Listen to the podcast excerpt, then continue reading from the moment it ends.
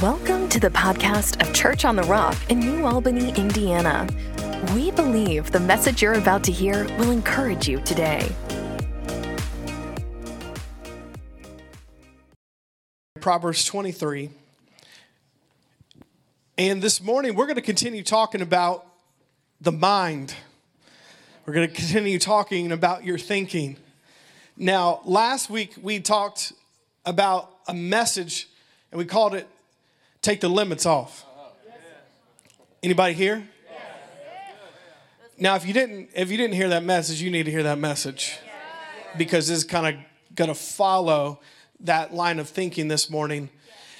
But we talked a lot about your thinking, and one of the main things that limits God in all of our lives is our thinking. Our thinking limits God. It's not God, it's us. How many know we live in a culture that loves to blame everyone else for our issues? Right? It's my parents' fault. It's my school's fault. It's my job's fault. It's God's fault. It's the devil's fault. There could be some partial truth in some of that, but at the end of the day, it's usually your thinking. All right. And we're going to continue that line of thinking today in the message. And I really want to talk this morning about changing the way you think. Changing the way you think. Now, we're going to read here in Proverbs 23, verse 7. We read this last week, but let me read it to you again. For as he thinks in his heart, so is he. For as he thinks in his heart, so is he. As you think, so are you, no more, no less. You are right now what you thought about yesterday. You are living today in the harvest of your thought life from yesterday. All of us in here are living to the level of our thinking. Not necessarily living to the level that God wants us to live. We're living to the level of our thinking, because as we think in our heart, so are we. Do you realize this morning, your thinking is the difference maker between defeat and victory in your life? If you think defeated, you will be defeated. If you think victory, you will be victorious. If you think healing, you will be healed. If you think sickness, you will be sickness. If you think prosperity, you will be prosperous. If you think poverty, you will be poverty. As you think in your heart, so are you. And we have to understand here that our thinking can change and needs to change to align with God's word and God's way of thinking if we want to see God's results in our life. And last week, we're not going to get into all that because I got a lot to say today, but we talked about not limiting God in our thinking, because it's so important, because as we think in our heart, so are we. The way you think and what you think about is the difference maker in your life. Now, before we go any further, I want to read a couple things from Dr. Carolyn Leaf. Many of you know who she is. She's a cognitive neuroscientist and also a believer. She's written a lot of great books. Some of the books are called Switch on Your Brain. It's a well-known book she wrote. But let me read you a few things that she says about thinking and your mind. God designed humans to observe our own thoughts and to catch those thoughts that are bad and get rid of them. Reaction is the key word here. You cannot control the events or circumstances of your life, but you can control your reactions. Listen to this. We are not victims of our biology. We are co-creators of our destiny alongside God. God leads, but we have to choose to let God lead. We have been designed to create thoughts, and from these we live out our lives. You cannot sit back and wait to be happy and healthy and have a great thought life. You have to make the choice to make this happen. You have to choose to get rid of toxic and get back in alignment with God.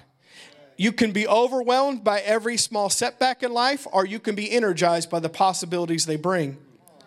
Listen to this. Thoughts are real, physical things that occupy mental real estate, Moment by moment, every day, you are changing the structure of your brain through your thinking.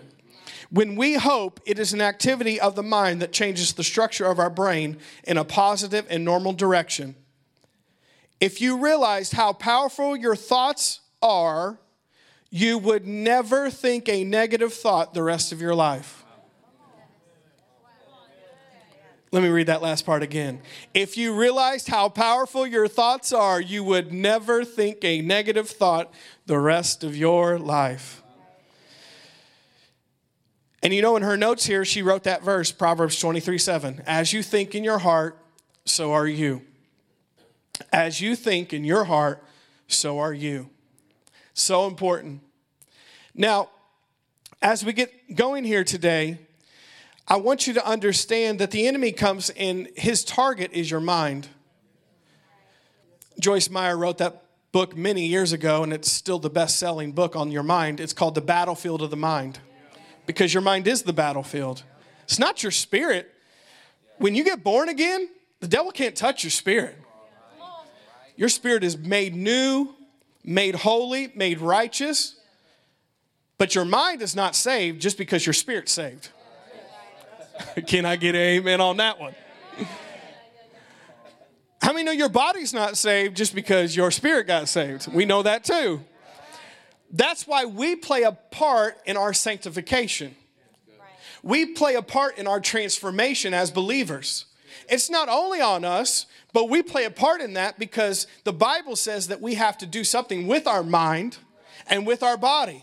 And the Bible says in Romans 12, we need to present it to God as a living sacrifice, holy and acceptable to Him. And the next verse says, and to be transformed by the renewing of our mind. So we as believers have to do something with our mind and with our bodies. But specifically, the enemy targets you in your mind and in your thinking. Because as you think in your heart, so are you. So the battlefield is the mind. Now, you need to know that so you're ready for when the attack comes, because it will. If you're thinking that the devil is not going to attack you, he's not going to send wrong thoughts, you are misled and deceived. And that's why a lot of people are shocked when attacks come to their mind, and they don't know how to handle it. But if you know that he's coming, you can prepare and you can be ready. So as you think in your heart, so are you. Now I'm laying the foundation so we can take off on the airplane. Okay? Here's another foundational thing we need to think about. We need to establish this. When we're talking about thoughts, we're talking specifically about changing the way we think today. When thoughts come to you, you have to understand this. Not every thought you think is from you. Now, I'm going to give you a verse for this, and we're going to talk more about this, but you need to understand this. So many people have made the excuse, this is just the way I think. I can't help it. This is just me. Is it? Because the Bible says that not every thought that you have comes from you. You have a choice. And most people have made that excuse. Well, this is just the way I think, and I can't help it. No, actually, your Bible and neuroscience both says that you can change the way you think, and you can change your brain, and you are not stuck. You are choosing to think in the same old patterns you've thought in, but don't say that's just the way you think. That's the way you've chosen to think. There is transformation that can happen when we change the way we think. So there's three different sources of thoughts that come to you in your life, and I'm going to share with you in a second those things. But see, this is what happens for believers. If you don't know this, you will think that every thought that comes to you is your thought, and the enemy loves that. Because if he can get you to think that, he will make you condemned and beat up, put yourself down. You know, the devil does this to all of us. He will put a thought of lust in your mind that didn't come from you, And then he will condemn you for thinking that thought, and you feel horrible about it, when he's the one who put it there to begin with. But if you just think, I just think this way, you're over there thinking, oh man, I'm perverted. I got issues. I need to be delivered. Well, maybe you do or maybe you don't. But the enemy is messing with your mind. And if you don't recognize that not every thought that you think comes from you, you accept it into your life like it's normal. And it's not. The enemy will send thoughts to you about yourself, that you are dumb and you can't get that job, and they will put thoughts of fear and depression and worry in your mind, and you could sit there all day and think that's just you, and those thoughts are taking over your life, and they're from the enemy. They're not from you unless you do something about it. So there is three sources of thoughts that come to all of us. There's God's thoughts, there's human thoughts, and there's the enemy's thoughts. Or we could say there's three voices in all of our lives. God's voice, human voices, and the enemy's voice. But listen to this. The voice we listen to the most will determine the reality we experience. If you listen to the enemy's lies all day long, you will have that reality in your life. If you listen to just other human voices or even your own opinion, you will have that reality in your life. If you listen to God's voice in your life, more than anybody else, you will have that reality in your life. But there's three sources of thoughts that come to every one of us. God's thoughts, human thoughts, and the enemy's thoughts. And I'm going to give you one passage of scripture where there is a human being who experiences all three of these. His name's Peter. Everybody's smirking already. Peter gets a bad rap in the Bible. Peter's kind of like me, though. He's passionate, but he also doesn't always think before he says something. But you know what? Jesus kind of liked that. Jesus liked Peter's passion. He liked Peter's attitude. He liked Peter's enthusiasm. He had to correct him at times, which we will see, but he liked Peter. He's a little rough around the edges. But you know, that same Peter that makes mistakes in the Gospels is the same Peter that Jesus said, on this rock I will build my church. And he preached the first sermon on the first day of the early church in the book of Acts and was the leader of the early church, Peter. So just because we've all blown it in here, including myself, let's not beat ourselves up. God can still use us. God can still redeem us. God can still help us. God can still do something great in our life, even if we made mistakes. Look at the life of Peter. So Romans, we'll go there in a second. But Matthew, let's go to Matthew first. We'll go to Romans 12 in a second. Matthew 16. So this is one passage of scripture where Peter has three different voices that he deals with. Matthew 16 and verse 13, I believe. Let's start here. So when Jesus came into the region of Caesarea Philippi, he asked his disciples, saying, "Who do men say that I am the Son of Man is?" So they said, "Some say John the Baptist, some Elijah, and other Jeremiah or one of the prophets." Now, what is that right there? He said, "Who do men," human thought, "say that I am?" Okay, this is what other humans thought about Jesus. Some say John the Baptist, some say Elijah, others Jeremiah or one of the prophets. Guess what? They were wrong. That was a human thought. Next verse. And he said to them, "But who do you say that I am?" And Simon Peter answered and said, "You are the Christ, the Son of the living God." And Jesus answered and said, "Blessed are you, Simon Bar Jonah, for flesh and blood," not a human thought, "has revealed this to you, but my Father who is in heaven." So we're already a few verses in, and Peter's had human thoughts, and now he's had God thoughts. That Jesus was the Son of the living God. That was a God thought. Next verse. And also I say to you that you are Peter, and on this rock I will build my church, and the gates of Hades shall not prevail against it. In verse 19, and I will give you the keys of the kingdom of heaven, and whatever you bind on earth will be bound in heaven, and whatever you loose on earth will be loosed in heaven. Then he commanded his disciples that they should tell no one that he was Jesus the Christ. Now we're getting to this other part here. From that time, Jesus began to show his disciples that he must go to Jerusalem and suffer many things from the elders and chief priests and scribes and be killed, but be raised on the third day. Okay, we're only a few verses after this part where Jesus said, Peter, you got it right. You did it. Flesh and blood has not revealed this to you. How many know this was a good day for Peter? Jesus said, on this rock, I will build my church. And all the rest of the disciples were looking at him like, man, I wish I was Peter today. No, you don't. The day's not over. It kind of reminds me of the time, you know, some of you remember who Dr. Dufresne was. I probably never said a actual sentence that made sense to him in my entire life when he was alive, out of fear and trembling.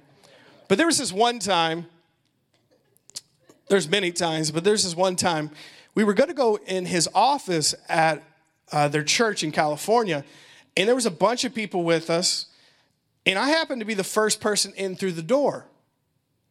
Back to Dr. Dufresne, just in his office. I'm the first person through the door. And Dr. Frayne, he's a jokester. And so Doctor put his hand up on the door and was like, password.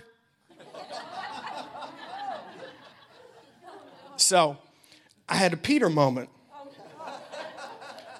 I literally blanked. I could not think of my name, where I was. I could not even think of a word. I could have said anything. Do you realize that? I could have said anything in the Bible and could have got in the door. And then right behind me was Pastor Dennis. So we're technically both grandsons, I guess, in the faith. And so he was like, password. Pastor Dennis said to Dr. Frayne, Holy Ghost. And Dr. Frayne gave him the biggest hug and was like, yeah, I love you. You got it right. And comes on in. And I'm like, my favorite grandson right here. And my other grandson who doesn't even know how to talk. But this was like what was happening to Peter right then and the rest of the disciples. Jesus was like, Peter's got it, guys. He's my favorite right now. On this rock I will build my church. You're going to be the leader, Peter. Right. I'll just wait a little bit, Peter. Then Peter took him. That's Jesus, by the way. He took him aside and began to rebuke him, saying, far be it from you, Lord, this shall not happen to you. But he turned and said to Peter, get behind me, Satan. And I guess you could fill in the blanks. There's the enemy's thoughts. You are an offense to me, for you are not mindful of the things of God, but the things of men. So we see in one passage here, in one day, just like our lives, there was three types of thoughts and voices that came to Peter. There was God's voice, there was human voices, and there was the enemy's voices. And in Peter's case, he responded to all three just to make sure he didn't miss anything. How many know most of us do the same thing all day long? And we wonder why we have the results we have. Why? Because the voice we listen to will determine the reality we experience. And if you're responding to God, the devil, and people all day long, you're going to have a life that's messed up. You're not going to have what God says in his words. You're not going to think the way God thinks, because as you think, so are you. You guys receiving this so far today? Now, let's look over at Romans 12:2, and I need to teach you before I preach today, because it's important to get our thinking around this. We're talking about changing the way we think. Romans 12 and verse 2 says, and do not be conformed to the world, but be transformed by the renewing of your mind, that you may prove what is the good and acceptable and perfect will of God. Now, all of us in here are either conformed or transformed. Now, the Bible implies that We are conformed just by living in this earth. We automatically think like the world thinks just because we're living here. In the original, this word conformed, the verb tense means it's a process that's already in action. You don't have to do anything about it. You just think this way just because you live in this planet. And if you do nothing about it, your default will be worldly thinking. And the Bible says, don't be conformed, but be transformed. This word conformed, once again, it means to form, shape, or mold into an image. When we're conformed to the way the world thinks, we're being conformed and shaped into their image. But when we're transformed by the renewing of our mind, we're being transformed into Jesus' image.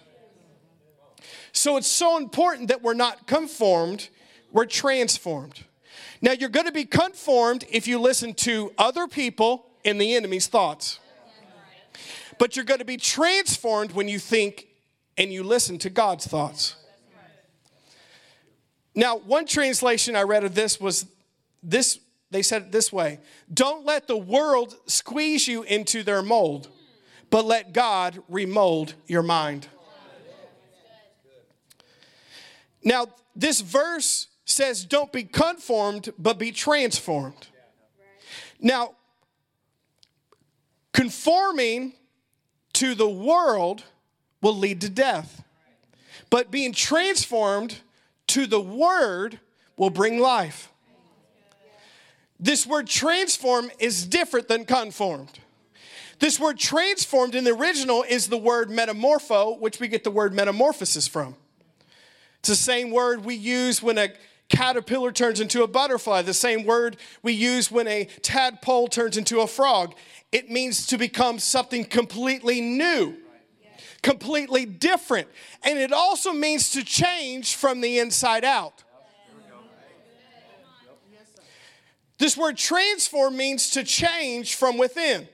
So this is what happens. The world tries to conform you from the outside in, molding you, shaping you. But God does a deeper work and does an internal work and does an inside job, because that's where true transformation happens. From the inside out. And this word transform means to change from within. To change and to become completely new.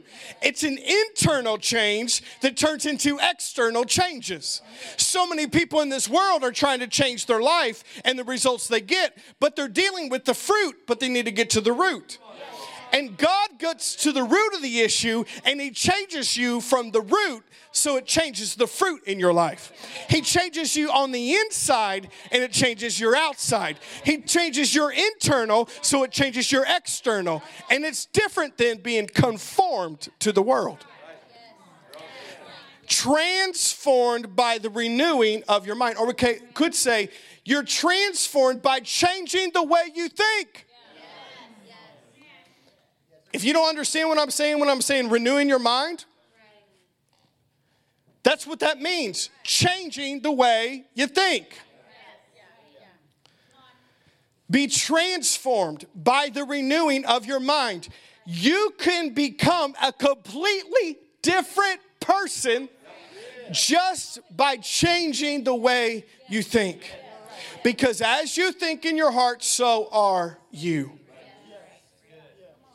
So are you. Are you guys picking up what I'm laying down today? But be transformed. Transformed. Not conformed. Transformed. Changing from within and becoming completely new. That's what God wants for you. But notice it only happens when we change the way we think. More specifically, we change the way we think to think like God thinks. And as we think, so are we.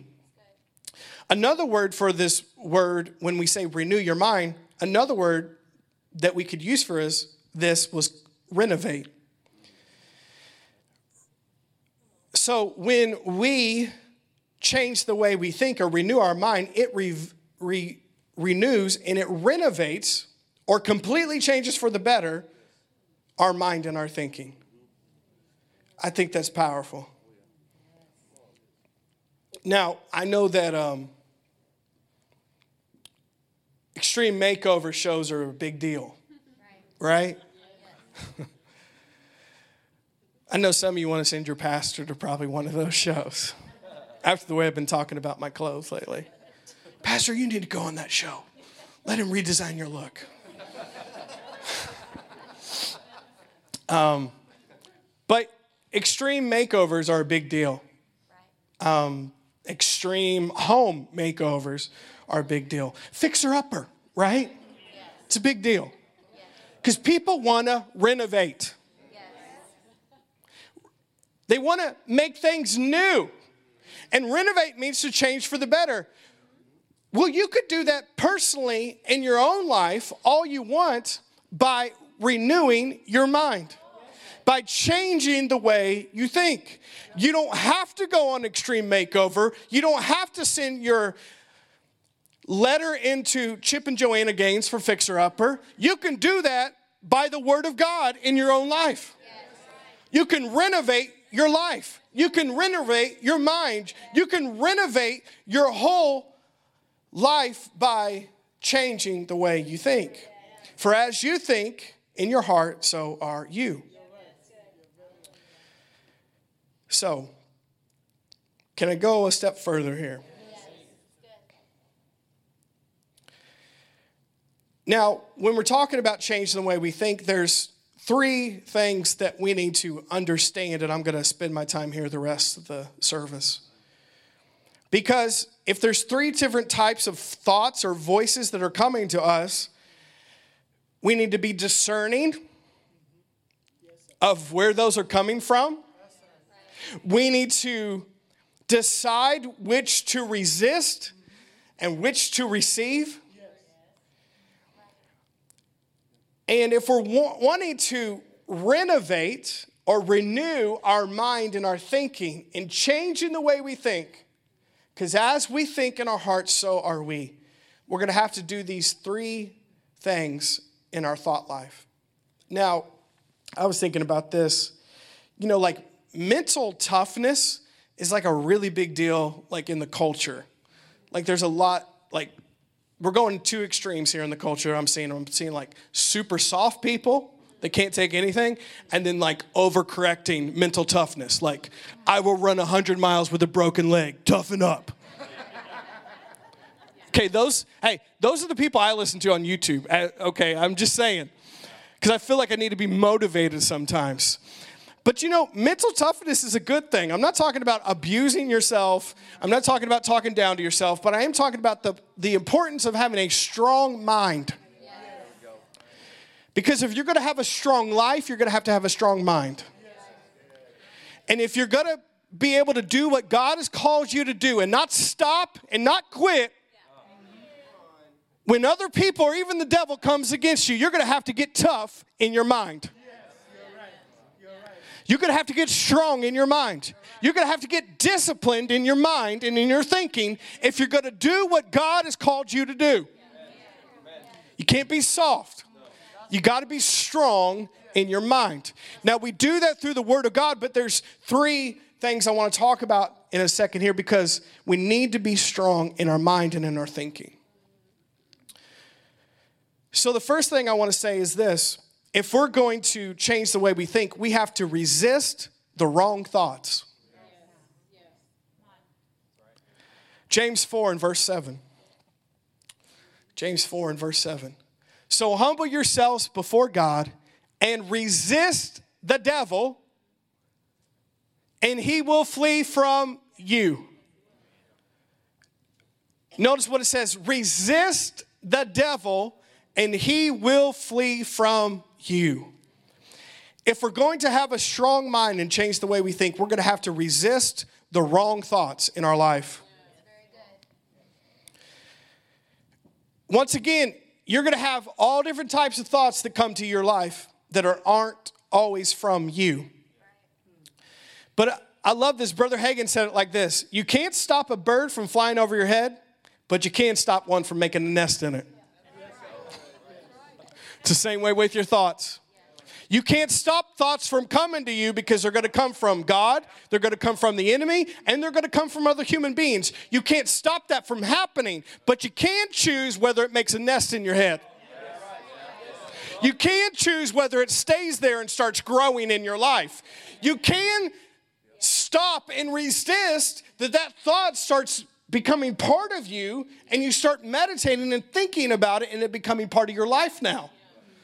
You can resist the wrong thoughts. Hear me, church family. Don't believe the lie that you can't help it. Man, there's so little amens with such good preaching today. Don't say that you can't help it. Hear me here. I've been there. And there was a time in my life I was having extreme panic attacks, extreme depression, extreme anxiety, and my mind every day from the time I got up in the morning to the time I went, was completely bombarded with thoughts. And for a while there, it was overtaking me, and I was thinking, I'm losing my mind. I'm going crazy. What's going on? And, I had to hear somebody else's voice other than mine to remind me again. And I remember it was a message I heard from Keith Moore, and he said, listen to me. Your mind is your mind, and you have control of what happens in your mind.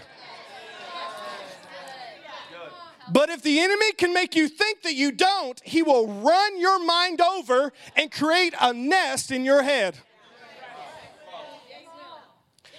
I don't care how strong it feels. I don't care how many thoughts are bombarding you. At the end of the day, you can still choose to resist the wrong thoughts.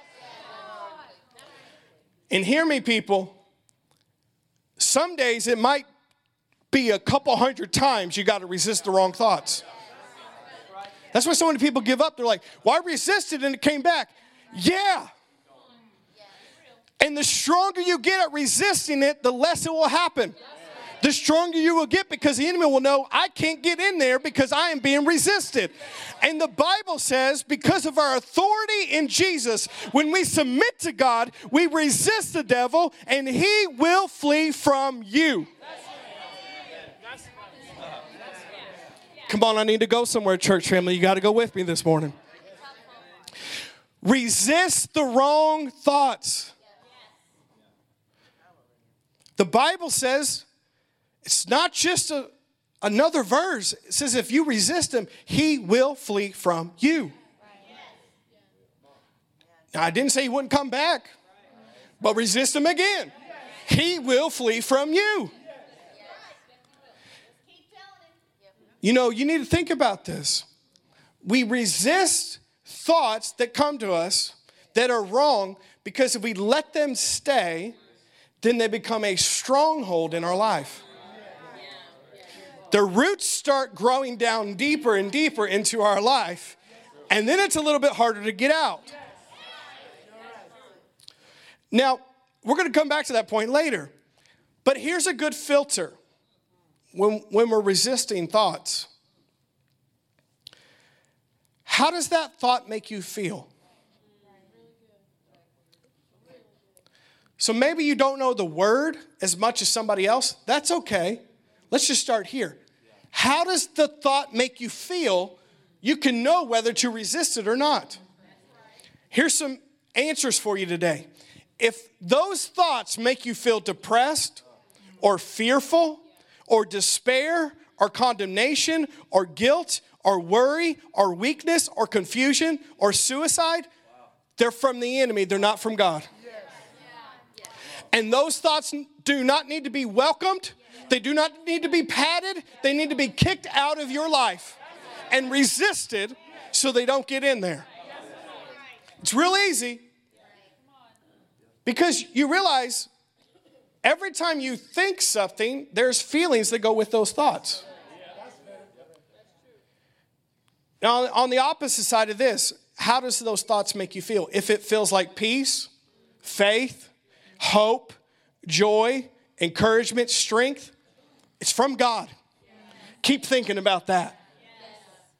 But if it's not, if it's those opposite things, you need to resist it and say, you are not getting into my life. Now, here's a verse to write down, Romans 8, verse 5 and 6. It says, those who think about sin, and we could say the enemy's thoughts leads to death, but those who think about the things of God leads to life and peace. There's an interesting stat that I was reading, and it said this. The average person has 60,000 thoughts a day, and 80% of those are negative. And you know what? Most people don't resist any of those. So you think about all of us in here, or just anyone you know, the rates of depression and anxiety and fear and worry are through the roof in this country and around the world. Well, no wonder if you think 60,000 thoughts and 80% of those are negative, and you do nothing about them other than receive them, eat your Haagen-Dazs, and get under the covers. Guess what? You will continually be worried, depressed, anxious, fearful if they're not resisted. It's interesting that stat shows you as well that verse about being conformed is so true. It's already happening to everyone, whether they're trying to or not. They're being conformed to this world. And this world's way of thinking is negative. Takes no effort to be negative. Takes no effort to complain. It takes no effort to be grumpy. It takes no effort to be angry. It takes no effort to be pouty. It takes no effort to be a negative, pessimistic person. No effort. Why? Because it's the flow of this world. It's conforming you. So you think 60,000 thoughts, 80% are negative. That means that 80% of the time you should be resisting. Yes. Are you hearing me today? Yes. Not accepting, resisting wrong thoughts that are not from God. Right. And trust me, the more you do that, what's going to happen? It's going to get easier. Yes. Your mind is going to start changing. Yes. Your mind is it's going to be transformed by the renewing of your mind. And now you're not going to be thinking 80% negative. You're probably not going to be thinking 10% negative because your life is going to be so saturated with God's word and God's way of thinking.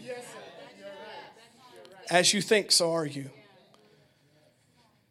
Let's read a verse here in Philippians 4. You getting something this morning? Philippians 4 and verse 8. Listen to this passage that the Apostle Paul says here. And now, dear brothers and sisters, one final thing. Fix your thoughts. That means set your thoughts on this and don't let them move from this. Notice what he says to fix our thoughts on. Whatever's true, whatever's honorable, whatever's right, whatever's pure, lovely, admirable. Think about these things that are excellent and worthy of praise. And notice what happens in verse 9. Keep putting into practice all you've learned and received from me, everything you've heard from me and saw me doing. Then the God of peace.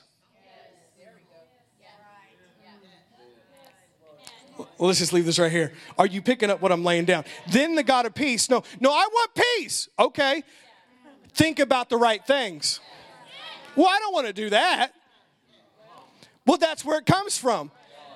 You have to think about the right things if you want peace in your life. You have to think about the right things if you want joy in your life. You got to think about the right things if you want prosperity in your life. You got to think about the right things if you want healing in your life. No, you just want to be prayed for and it happened. That's not the way it works. The Apostle Paul says, think about these things, and then, guess what? The God of peace is going to be with you.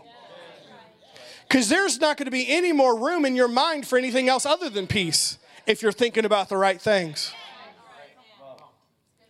But let's jump back to verse 8, what it says. This is a good verse. Fix your thoughts on what is true, honorable, right, pure, lovely, admirable. Think about these things that are excellent and worthy of praise. And we're still talking about resisting the wrong thoughts. And I got two other things to say.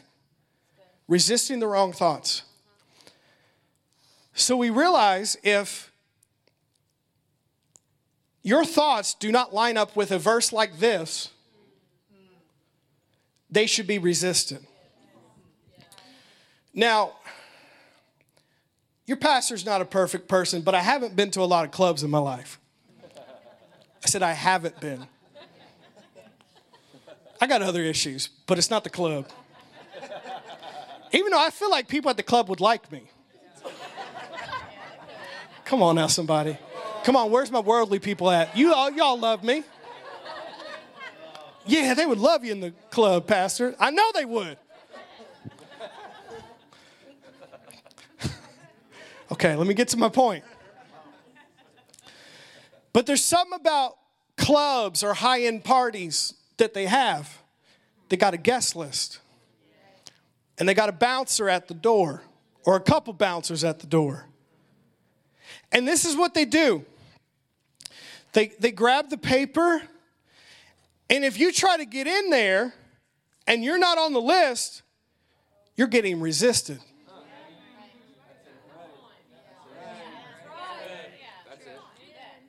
Can we bring that verse back up here? You need to be like this in your life and in your mind. If people can do this for a club and a party that does not matter, how much more your thought life in your mind that does matter and affects your entire life? You need to have your list out every day of your life, and you need to be the bouncer of your own mind every day. And this is what you tell to every thought that does not line up with God's word. You say, if your name is not true, you ain't getting in. If your name's not honorable, you didn't make the cut, bud. You're getting resisted. If your name's not right, pure, lovely, admirable, excellent, and worthy of praise, you're not getting in my mind, and you're not getting in my life. You're going to get resisted. If people can do that for a club, how much more your thought life? God didn't even make you guess on who gets in and who doesn't. He gave you a list. If those names are not on the list, no, you're getting resisted. We need to resist the wrong thoughts. And what did it say in that next verse? And when you think about the right things, you fix your mind on these things, and you don't let any other thing get in. The peace of God. Isn't that what we're all looking for? We're all searching for. We're all trying to take substances to get. We're all trying to go to therapy to get. We're all trying to change everything in our life other than our thinking to get. But if we fix our thoughts on the right things, it says the peace of God will be with us. So we need to resist the wrong thoughts. You getting something so far? Two more things. And I didn't mean for this all to start with R, but I guess there's a lot of R's today. Yeah. Renewing, renovating, restoring. Well, we talked about you need to resist the wrong thoughts. Here's the next thing. You need to remove wrong patterns of thinking. You need to remove wrong patterns of thinking. Let's look at 2 Corinthians 10 in verse 4. For the weapons of our warfare are not carnal. Now, I need to be a good pastor to you today. And a lot of times people have read these verses and thought they're just talking about prayer and spiritual warfare and, you know, those churches that wear like army fatigues to church because we're fighting demons. I'm going to go rent a helicopter and fly it over New Albany and command all the evil spirits to leave. Listen, you need therapy and you need help. You don't need to be running a church, okay? This whole passage is not talking about those things. It's talking about the warfare is in your mind. For the weapons, notice, of our warfare are not carnal, but mighty in God for the pulling down of strongholds. Verse 5, casting down arguments and every high thing that exalts itself against the knowledge of God, bringing every thought into captivity to the obedience of Christ. If we're going to change the way we think, we have to resist the wrong thoughts, but then we have to remove wrong patterns of thinking. It's interesting in this verse, it says that the weapons of our warfare are not carnal, but mighty in God for the pulling down of strongholds. Strongholds.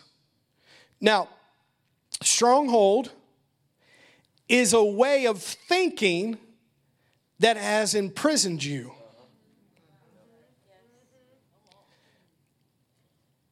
We've been mentioning over the past few weeks why so many people say, I'm stuck.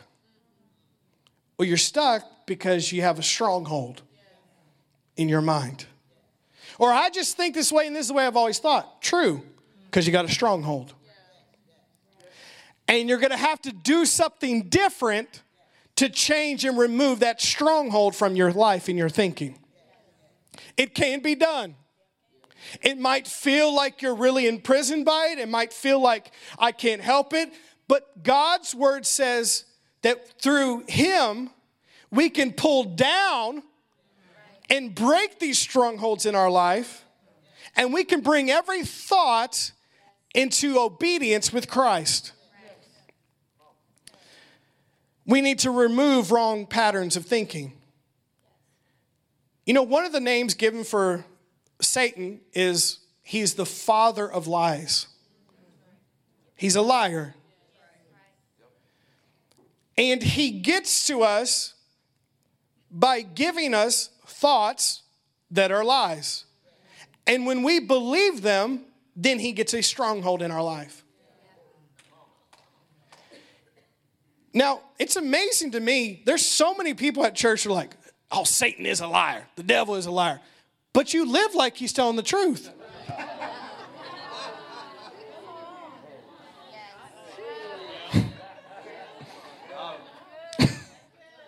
So that you just being preachy and churchy when you saying that the devil is a liar. Well, you living like he's telling the truth all day long.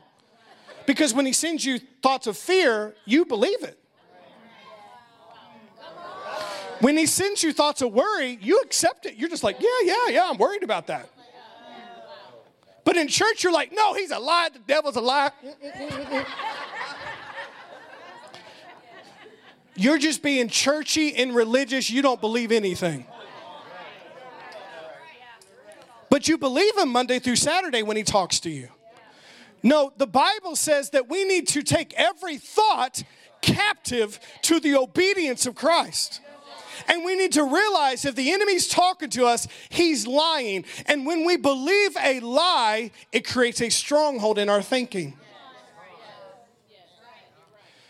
Rick Renner said this about stronghold. A stronghold is a well-defended lie. That could be anything in your life. It could be, I'll never get this job. I'll never lose weight.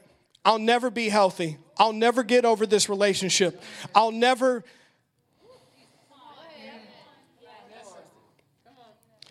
My family will never break out of poverty. I'll never get this education. I'll never have a healthy marriage. My kids will never come back to God.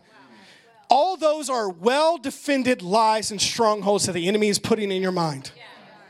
But the Bible says we got a choice. The weapons of our warfare are not carnal, but they're mighty in God for the pulling down and breaking of strongholds.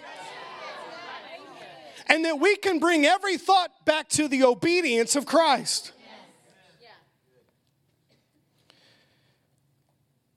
You guys need to understand this. The devil's defeated, but he's not dumb. He's had a long time to think about how to trick people before you were ever born. It's like, the devil's dumb. No, he's not. He's a master at telling lies. And guess what the lies sound like? Very close to truth. You wouldn't believe them if they sounded unbelievable. He's a master at telling lies to you. He's a master at tricking you. He's a master at doing these things. That's why we need to take every thought captive and make it obedient to Christ and break down and remove every stronghold in our life and our thinking. And we can do that through God's word and removing wrong thoughts. The Bible says that we can take a thought or we can cast down a thought. Every thought we think, we have a choice. It's amazing to me that if I handed you a poisonous snake, you would throw it down because you don't want to get bit. But you have thinking that's way more dangerous than that, that you think about for years, and you take it into you and think about it every day. If I handed you poison, you wouldn't chug it down and drink it because it would hurt you. But people are doing that with wrong thinking all day, every day. And we can take a thought or we can resist and cast down a thought. We can remove it from our life by our choice and by God's word. Here's what you need to know about removing thoughts in your life. You can't outthink wrong thoughts. You got to outtalk wrong thoughts. When thoughts come to you that are not right, you cast them down by your words.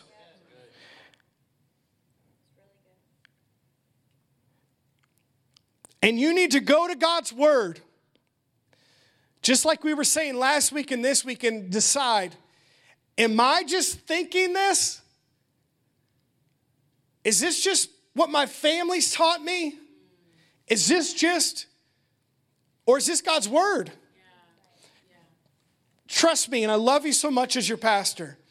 A lot of us have strongholds in our minds, and we're making excuses for it. And it's hurting you more than you realize.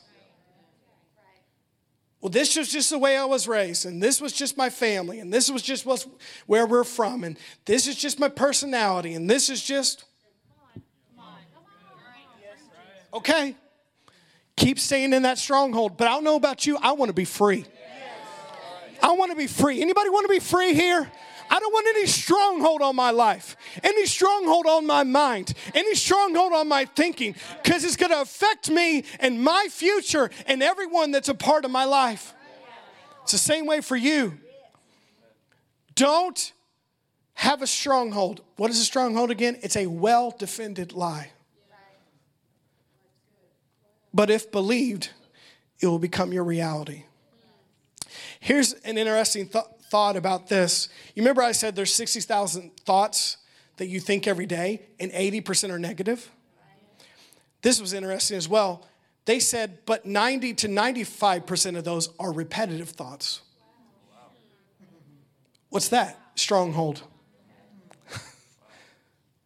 So many people, I can't keep thinking this. I just don't know how to break out of this cycle. I keep thinking this way. I can't help it.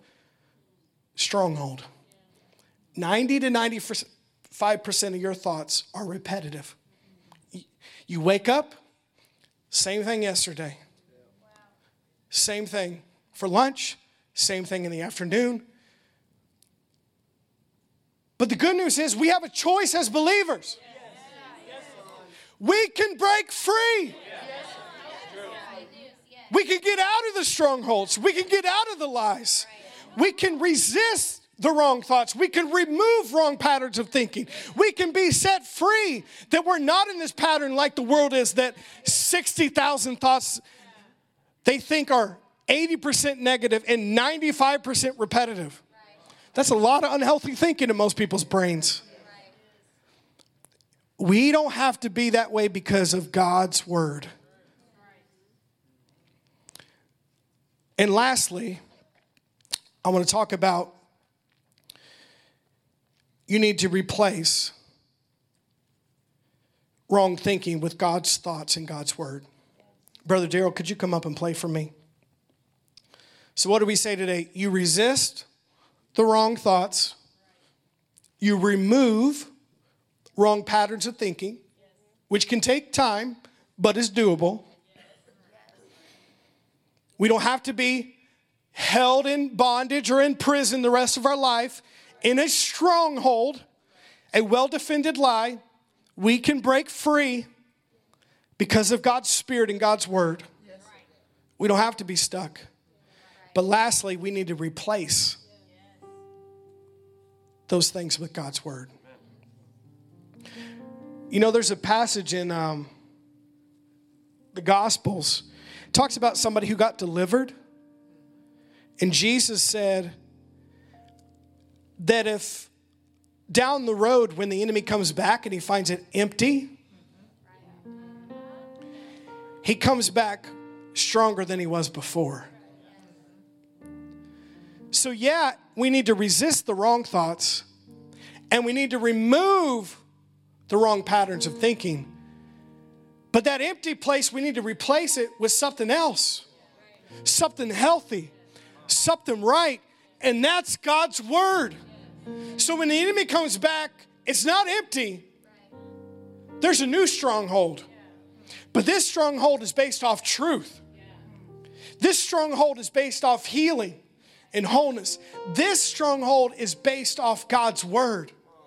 And like the Bible says in Philippians, that peace of God will mount guard like a garrison around our thoughts and on our mind because we replaced it with God's way of thinking and God's Word. But where do we find these thoughts? Well, when we're looking at God's Word to replace it, we need to understand a few things, and I'm going to read from Isaiah 55 in verse 7. Did you guys get something today? I feel like you were with me today. I appreciate it. I love the way God talks to us sometimes. For my thoughts are not your thoughts. My thoughts are not your thoughts. Nor are your ways my ways, says the Lord. For as high as the heavens are higher than the earth, so are my ways higher than your ways, and my thoughts than your thoughts. Let's stop before we read the rest of this right here. So God says that my thoughts are not your thoughts. My ways are not your ways. But my thoughts are higher than your thinking. My ways are higher than your thinking.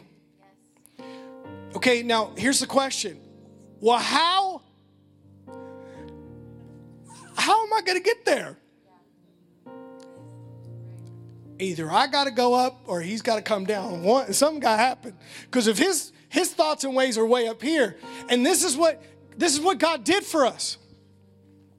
For as the rain comes down and the snow from heaven and did not return there, but waters the earth and makes it bring forth in bud, that it may give seed to the sower and bread to the eater.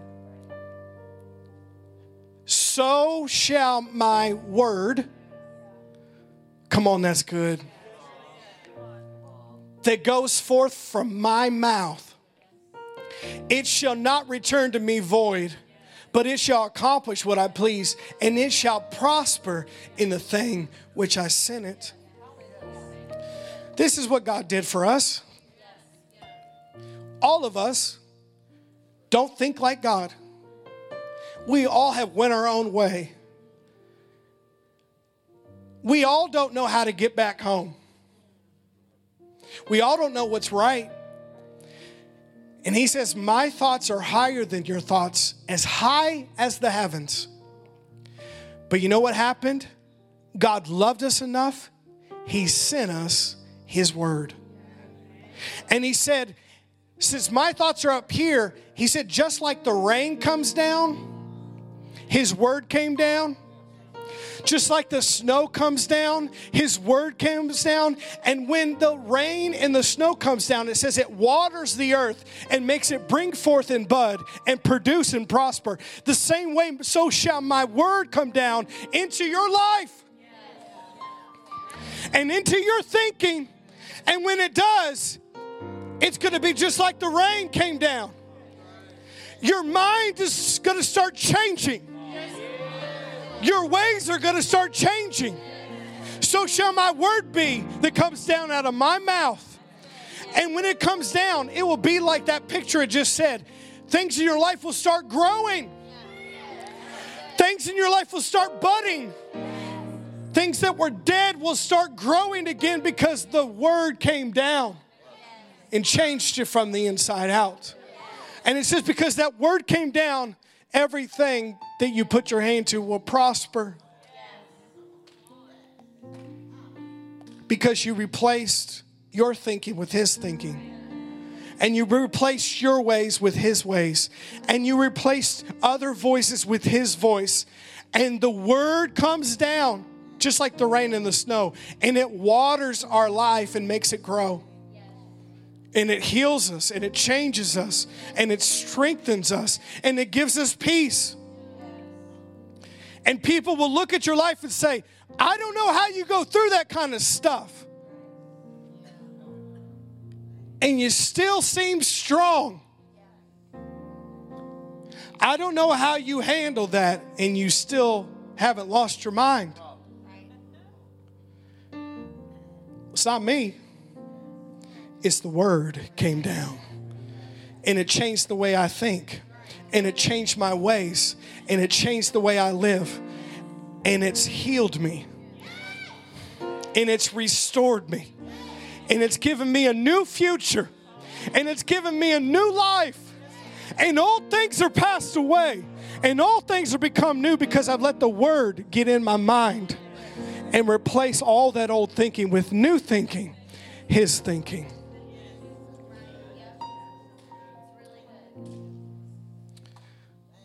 Are you receiving this today? Come on, is anybody thankful for the word? We are not alone. God said, I know you guys don't get it. Here you go.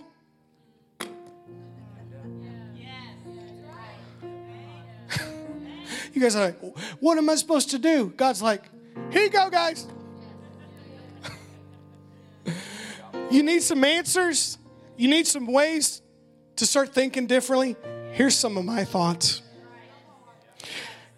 And when you do that, it's like the rain and the snow that causes everything to grow. In the Gospels, Jesus said in Matthew 4, when he was tempted, the enemy came to him and tempted him, and he did all three of these things. The enemy said, if you are the Son of God, do this. If you are the Son of God, you should do this. And all three of those times, Jesus resisted him. And then he removed the wrong thoughts. But every time he quoted him the word, he replaced it with God's word. I got two more verses. I know we're over time today. Golden Corral will still be hot when you get there. James 1:21 in the New Living. So get rid of all filth and evil in your lives. And notice what it takes. And humbly accept God's word. How do you humbly accept God's word? You say, God, you're smarter than me. Your ways are better than me. Your thoughts are better than me. I'm not going to be defensive about my wrong way of thinking. God, you know better than me. And so we humbly accept God's word as he has planted in our hearts, for it has the power to save your souls. What's your soul? Your mind, your will, your emotions. God's word has the power to save your soul. Save your mind. Save your thinking. That's what God's word can do. One last verse, I want to read it in the Message because it really shows it well. Back to Isaiah 55. Man, did you guys get something today? I'm glad I came to church. Are you guys glad you came to church? Come on, in the back there, are you guys glad you came to church? Come on, I got something today. We're changing the way we think as a church. Man, God has so many answers for us. Isaiah 55 in the Message. I don't think the way you think. God speaking. The way you work isn't the way I work. For as the sky soars high above the earth, so the way I work surpasses the way you work. And the way I think is beyond the way you think. But just as rain and snow descend from the skies and don't go back until they water the earth, doing their work of making things grow and blossom, producing seed for farmers and food for the hungry, so will the words, notice, that come out of my mouth. Not come back to me empty-handed. They'll do the work I sent them to do. They'll complete the assignment I gave them. Notice, and this is what your life will be when you accept God's word. So you'll go out in joy. Come on, does anybody believe that today? And you'll be led into a whole and complete life. The mountains and the hills will lead the parade, bursting with song. And all the trees of the forest will join the procession, exuberant with their applause. No more thistles, but giant sequoias. No more thorn bushes in your life, but stately pines. Monuments to me, to God, living and lasting evidence of God. Come on, can you stand up today? Man, that's what your life's going to be when you put God's word in it and you replace your thinking with his thinking. Could we lift up our hands for a moment if you feel comfortable with that? Father, we love you today, and we thank you today for this time together. We thank you for your word. We thank you it's helping us, it's changing us, it's transforming us.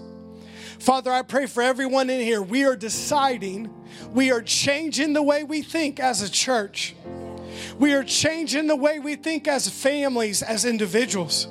And Father, we are going to be transformed by the renewing of our mind. Father, I pray for an extra boldness on your people to resist the wrong thoughts in their life, to remove those patterns of thinking that have held them back. And Father, that we would all in here replace it with your ways of thinking in your word. Father, we thank you that that's what we're going to be at this church. I pray for every person in here that their life it's going to look like the verses we just read. It's going to be growing. It's going to be changing. It's going to be bearing fruit.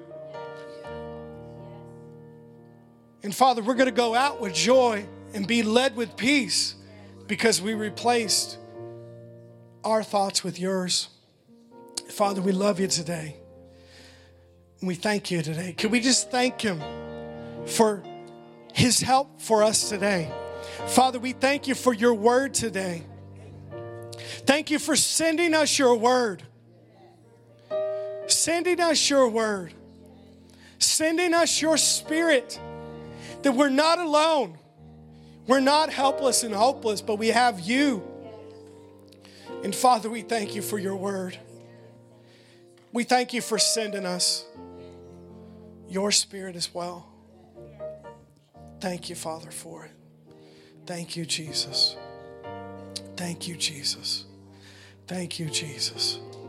Thank you, Father. We love you today. We love you today. I pray over everyone in here that you would, by your Spirit, help us to discern strongholds in our life. I feel this over several people in here. The Holy Spirit's going to put his finger on some thinking in your life, and you need to be open to what he has to say.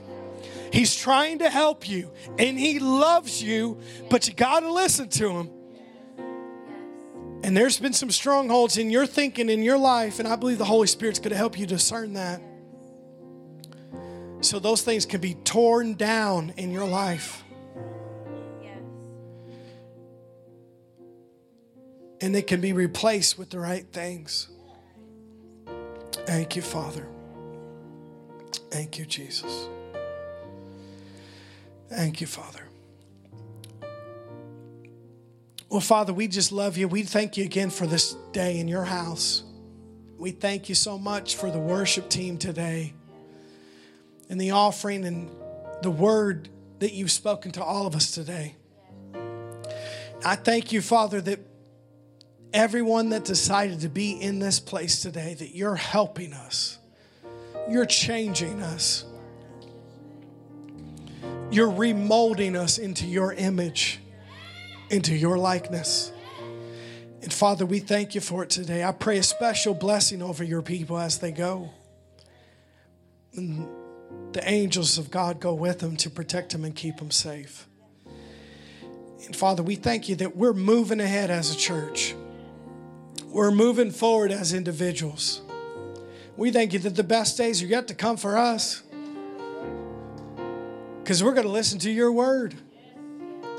And we thank you for it today. We love you. We love you. We love you. We love you. We love you. We love you. We thank you. We love you. Thank you, Father. Thank you, Jesus. Thank you, Father. You know, there's something... I said on Wednesday night, and if you weren't here on Wednesday night, that's okay. I just said we got to believe that, I believe since Mom went to heaven, that the Holy Spirit's really trying to help us here at church. And I feel it.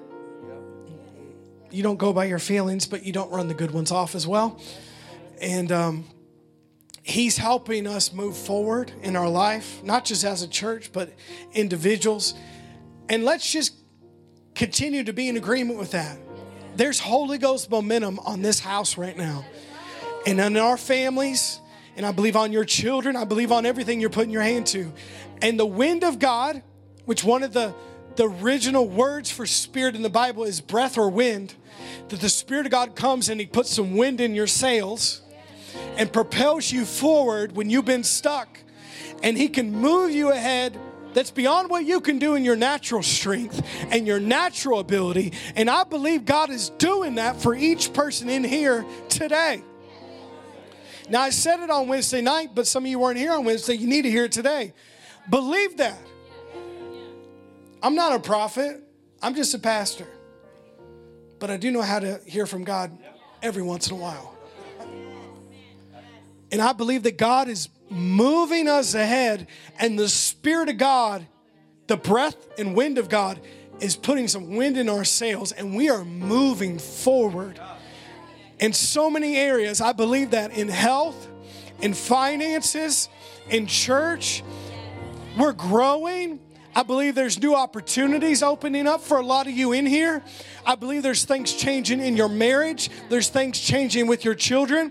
And I'm speaking to you today because I know God said this to me the other day. No, the Holy Spirit, He's that wind behind you, pushing you. That wind in your sails.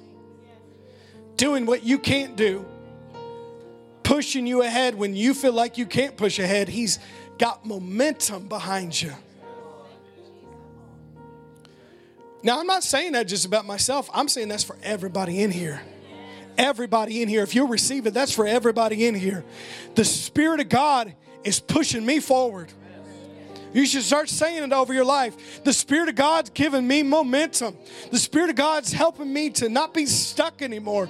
The Spirit of God is moving me ahead right now. I believe it. I believe it. You know, great things can come out of bad things in your life. Not that God did it, God didn't do it. But you know, Mom going to heaven. In some strange way, I believe it's propelled us, church. It has. And it's going to continue to do so. And you know what? She would be so happy to hear that this morning. It's just different. God's helping us. And He loves us.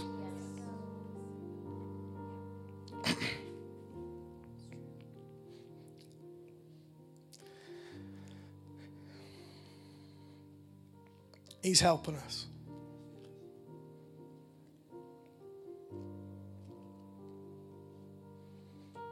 Yeah, he's propelling us forward.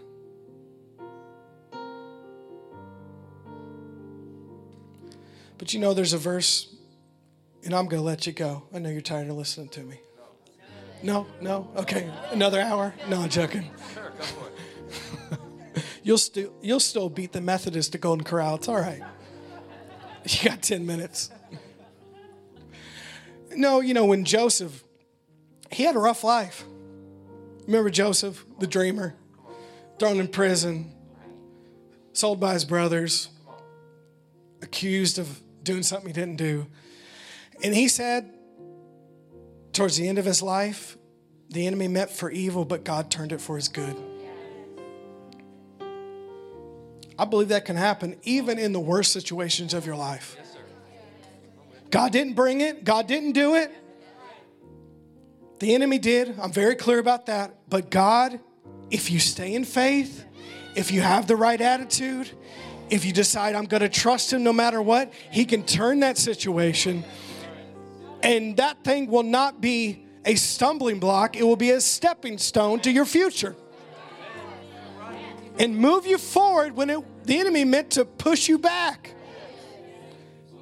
He can do it. I don't know how he can do it, but he can do it. I've seen it in my own life. And I know for a fact I've seen it in this church. And I feel like that you, Church on the Rock people, you beautiful people here. You seem to me, now don't correct me if I'm wrong. Just let me think nice things about you guys, okay?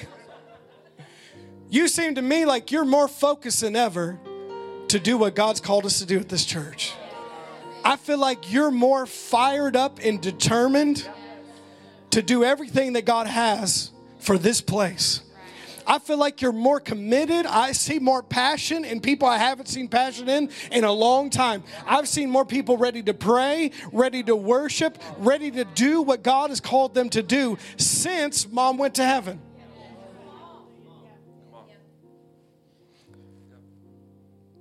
I feel like that's happening.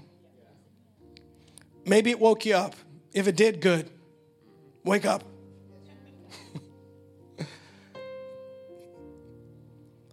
But I feel like all of us think about it in the right way. We're going to go ahead. We're going to move in faith and do what God's called us to do. And we're more determined to make the devil pay for everything he's done to this house.